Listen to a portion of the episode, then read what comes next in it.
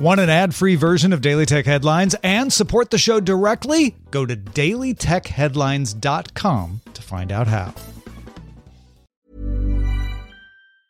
Hey, I'm Ryan Reynolds. Recently, I asked Mint Mobile's legal team if big wireless companies are allowed to raise prices due to inflation. They said yes. And then when I asked if raising prices technically violates those onerous two year contracts, they said, What the f are you talking about, you insane Hollywood ass? F- So to recap, we're cutting the price of Mint Unlimited from $30 a month to just $15 a month. Give it a try at mintmobile.com slash switch. $45 upfront for three months plus taxes and fees. Promo rate for new customers for limited time. Unlimited more than 40 gigabytes per month. Slows. Full terms at mintmobile.com. My business used to be weighed down by the complexities of in person payments. Then, Stripe Tap to Pay on iPhone came along and changed everything. With Stripe, I streamlined my payment process effortlessly. No more juggling different methods. Just a simple tap on my iPhone, and transactions are complete. What's truly remarkable is how Stripe caters to all my customers' preferences. Whether they're using cards, Apple Pay, or other digital wallets, Stripe ensures a smooth checkout experience every time. Setting up Stripe was a breeze, taking just minutes to get up and running. From local markets to global retailers, Stripe helped me expand my reach and grow my business with ease. To learn how Tap to Pay on iPhone and Stripe can help grow your revenue and reach, visit stripe.com slash tap iPhone. I'm Rich Stroffolino, and these are the tech headlines from the week that was. Canada arrested Huawei's chief financial officer, Meng Wanzhou, who may have be extradited to the United States on suspicion she violated U.S. trade sanctions against Iran. Justice Department spokesperson Ian McLeod said in a statement to the Globe and Mail, As there is a publication ban in effect, we cannot provide any det- further details at this time. The ban was sought by Ms. Meng. The sources tell the Globe and Mail that the United States is alleging Ms. Meng tried to evade the American embargo against Iran, but provided no further details. Microsoft President Brad Smith asked governments to regulate facial recognition technology to protect personal privacy and avoid discrimination and surveillance in a speech at the Brookings Institution. Smith said, quote, We believe that the only way to protect against this race to the bottom is to build a floor of responsibility that supports healthy market competition. Smith said law should require human review of facial recognition results, and if facial recognition is used to identify a consumer, the law should make sure that the consumer knows explicitly when and how it's happening. In future very rich people news, ride hailing companies Lyft and Uber reportedly filed for initial public offerings. Lyft was recently valued at about $15 billion, but the company didn't detail the number of shares it was selling or the price range for the offering in a confidential filing with the SEC. Sources tell the Wall Street Journal that Lyft will file in March or April.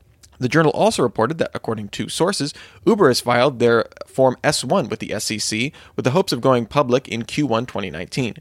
Uber's last funding round valued the company at $76 billion, and the Wall Street Journal previously reported it would seek a $120 billion valuation in their IPO.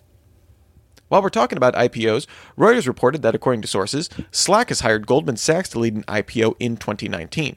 Slack is reportedly hoping to be valued at over $10 billion. The exact timing of the IPO isn't finalized and will be determined by market conditions. Microsoft will rebuild the Edge browser to run on Chromium and use the Blink and V8 JavaScript engines. Microsoft Vice President of Windows Joe Belfiore cited compatibility and battery life as the two major reasons for the switch.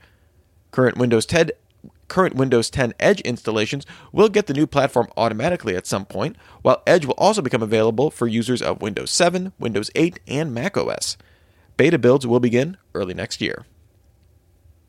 Quora announced Monday that a malicious third party gained access to its systems, and CEO Adam D'Angelo says that the hack may have compromised 100 million users' names, email addresses, and encrypted passwords.